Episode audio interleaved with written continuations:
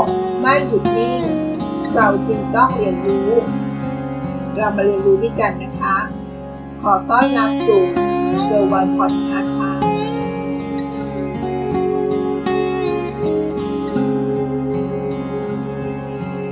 เรื่องเงินเป็นเรื่องสำคัญนะคะ เมื่อเรารู้ว่าเรื่องเงินเป็นเรื่องที่สำคัญและจำเป็นแล้ว อย่าลืมนะคะ เรื่องเงินเรื่องใหญ่ การวางแผนการเงิน ให้กับลูกตั้งแต่อย่างเด็ก ถือเป็นสิ่งที่สำคัญและจำเป็นยิ่งกว่านะคะหัวข้อที่จะมาชวนคิดกันในวันนี้ก็คือ เรื่องเงินควรจะวางแผนตั้งแต่เด็กนะคะ ในฐานะคุณพ่อคุณแม่ ที่มีหลายทักษะในชีวิต ที่เราต้องสอนลูกนะคะ ก่อนที่พวกเขาจะออกไปเผชิญโลกอันกว้างใหญ่ไพศาลอันนี้ เพียงลำพังได้ สิ่งหนึ่งในหลายทักษะ สิ่งนั้นก็คือเรื่องของการเงินนะคะ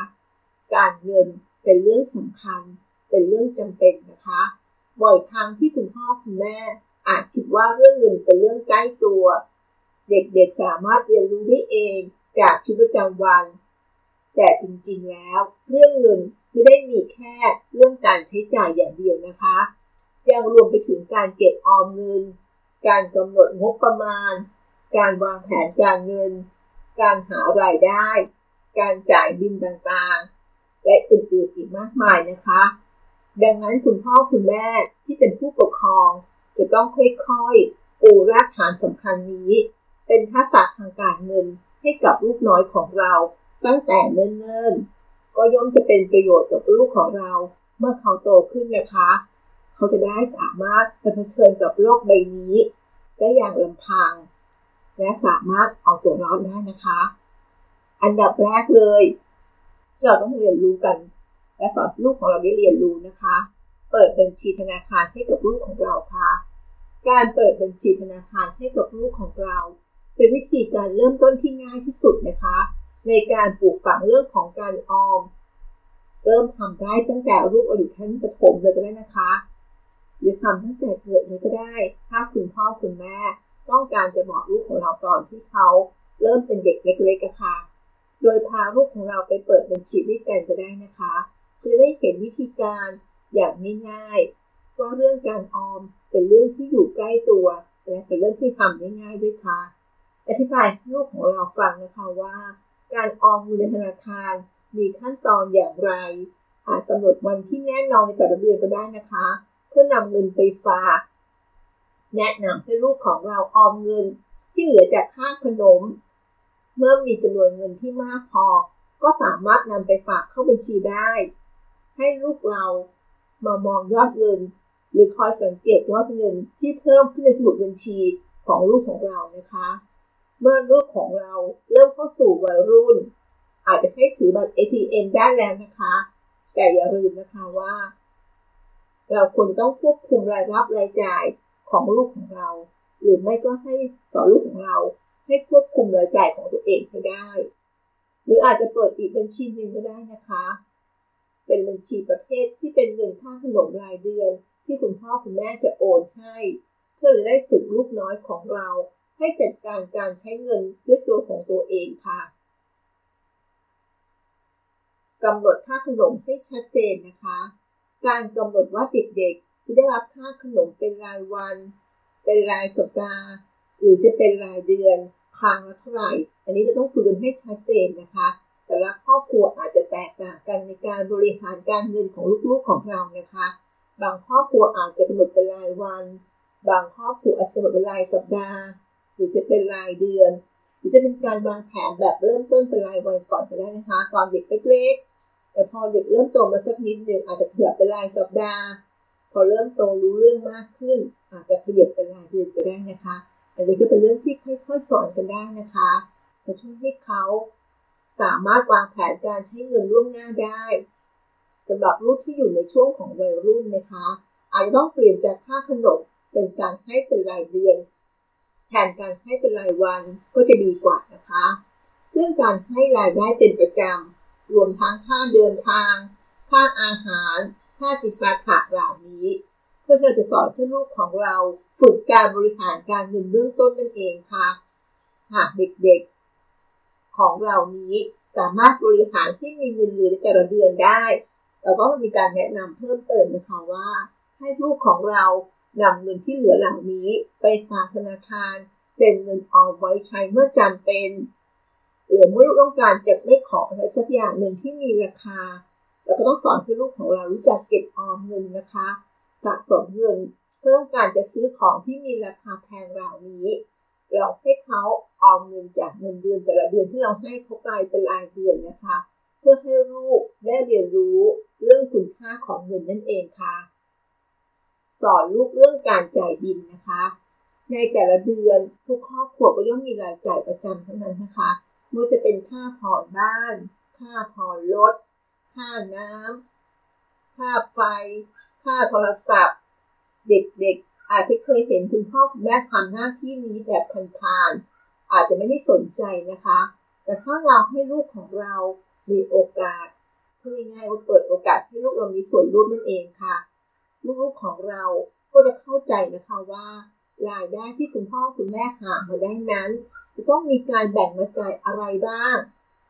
คุณพ่อคุณแม่อาจจะให้ลูกวัยรุ่นเพื่อรับผิดชอบ การดูยอดบินค่าน้ำค่าไฟในแต่ละเดือน แล้วก็ทำการจดลงสมุดบันทึกนะคะ รวมทั้งจดวันที่ครบกำหนดจ่ายเพื่อเมื่อใกล้ถึงวันที่เราต้องลงกำหนดจ่ายแล้วเนี่ย เด็กๆก็มีหน้าที่นะคะ ให้มาแจ้งเตือนคุณพ่อคุณแม่อีกทีนึงนะคะ เพื่อทำการจ่ายเงิน หากเราเชื่อว่าลูกของเราสามารถรับผิดชอบในงานส่วนนี้แบบง่ายๆได้เนี่ย ต่อไปในอนาคตเราก็อาจจะโอนความรับผิดชอบนี้ ให้กับลูกของเราเป็นคนจ่ายแทนก็ได้คะในการจ่ายค่าบินต่างๆเหล่านี้ เด็กๆของเราก็ได้มีโอกาสได้เรียนรู้เรื่องการจ่ายบินขณะอยู่กับคุณพ่อคุณแม่จะทำให้เขาเห็นภาพการดูแลตัวเอง เมื่อเขาเป็นผู้ใหญ่ขึ้นนั่นเองค่ะ ว่าการเป็นผู้ใหญ่นั้นจะต้องมีภาระให้จ่ายอะไรบ้างทำให้พวกเขาสามารถเตรียมตัวเอง ให้พร้อมสำหรับวันข้างหน้า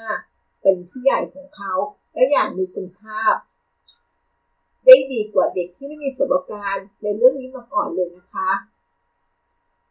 สอนลูกของเราเรื่องการลงทุนค่ะ การลงทุนนั้นมีหลายรูปแบบ การฝากเงินในธนาคาร ก็เป็นรูปแบบหนึ่งของการลงทุนนะคะ เมื่อมีโอกาสได้คุยกับลูกของเราแล้วก็ เราสามารถที่จะสอนการใช้เงินด้วยการลงทุนแบบใดแบบหนึ่งก็ได้นะคะ ตัวอย่างเช่น เมื่อถึงกำหนดชำระเบี้ยประกันชีวิตเราอาจจะหยิบกรมธรรม์ประกันชีวิตมาให้ลูกของเราดูนะคะ แล้วก็อธิบายว่าการทำประกันชีวิตนั้นจะให้ผลตอบแทนอย่างไรกลับมา หรือไม่ก็เป็นการเปิดบัญชีธนาคารประเภทใดก็ได้นะคะ แล้วก็อาจจะให้ลูกเราลองเปิดบัญชีแบบประจำก่อนก็ได้ค่ะเพื่อฝึกนิสัยการออม และการลงทุนเริ่มต้นอย่างง่ายๆ หากลูกของเราเริ่มแสดงท่าทีที่สนใจกับการออมเงิน ก็อาจจะเพิ่มความพิบายถึงการลงทุนในรูปแบบต่างๆ ไม่ว่าจะเป็นกองทุน หรือหุ้น หรือรูปแบบอื่นๆ นับสนุนให้ลูกของเราหาไรายได้พิเศษนะคะ ช่องทางนี้ก็ดีไม่น้อยนะคะจะได้ให้ลูกของเรารู้จักคุณค่าของเงินได้แบบนึงเลยนะคะ ในช่วงปิดเทอมเนี่ยค่ะ ถือเป็นช่วงเวลาที่เหมาะสมมากเลยนะคะ หากลูกของเรา เขามีความคิด อยากหารายได้พิเศษ คุณพ่อคุณแม่ ก็ควรจะสนับสนุนเลยนะคะ แล้วก็ควรให้คำแนะนำที่เหมาะสม ให้เกียรติ และเคารพงานที่ลูกของเราเลือกนะคะไม่ว่าจะเป็นพนักงานร้านไอศครีมทำอาหารขายของออนไลน์ ขายเสื้อผ้ามือสองตามตลาดนัด หรืออื่นๆ ที่ลูกเราอยากจะทำนะคะ เราก็ต้องชื่นชมความคิดที่ลูกของเราต้องการจะหารายได้ ด้วยตัวของเขาเองนะคะ หากเขามีอุปสรรคหรือปัญหาที่เกิดขึ้นระหว่างการหารายได้ เราควรจะให้กำลังใจของเรานะคะ กับลูกของเราเมื่ออุปสรรคเกิดขึ้น เด็กๆที่ทำงานหารายได้เป็นของตัวเองได้ตั้งแต่เล็กเนี่ยมันไม่เพียงแค่สร้างความภาคภูมิใจให้เขานะคะ เขายังเสริมความมั่นใจของตัวเองนะคะ เด็กๆได้เรียนรู้ทักษะชีวิตอื่นๆ มากมายนะคะ ทั้งเรื่องของการบริหารเวลา การติดต่อประสานงานกับผู้คน ทักษะของการพูด การวางแผนคิดวิเคราะห์ ซึ่งจะเป็นประโยชน์อย่างมากสำหรับตัวลูกของเราเลยนะคะสำหรับชีวิตในอนาคตที่เขาเติบโตเป็นผู้ใหญ่ที่มีคุณภาพทีเดียวละค่ะสอนลูกให้รู้จักคุณค่าแท้ๆหรือคุณค่าเทียมค่ะ สิ่งต่างๆที่เกิดขึ้นในชีวิตของเราเนี้ย มีทั้งที่มีคุณค่าแท้ อันหมายถึงคุณค่าที่เกิดจากประโยชน์ใช้สอย และคุณค่าที่แต่ละคนให้กับสิ่งนั้นๆ เช่นเสื้อผ้า คุณแค่คุณค่าแท้ๆของเสื้อผ้าคืออะไรคะ เสื้อผ้าก็จะมีหน้าที่ในการปกปิดร่างกาย มีหน้าที่ในการกันลม กันฝน กันแดด ซึ่งไม่ว่าจะมีมูลค่าเท่าไหร่ก็ตามเนี่ย คุณสมบัติของเสื้อผ้าทุกตัว ก็ทำหน้าที่นี้ได้ไม่ต่างกันเลยนะคะ ส่วนคุณค่าเทียมคืออะไรล่ะ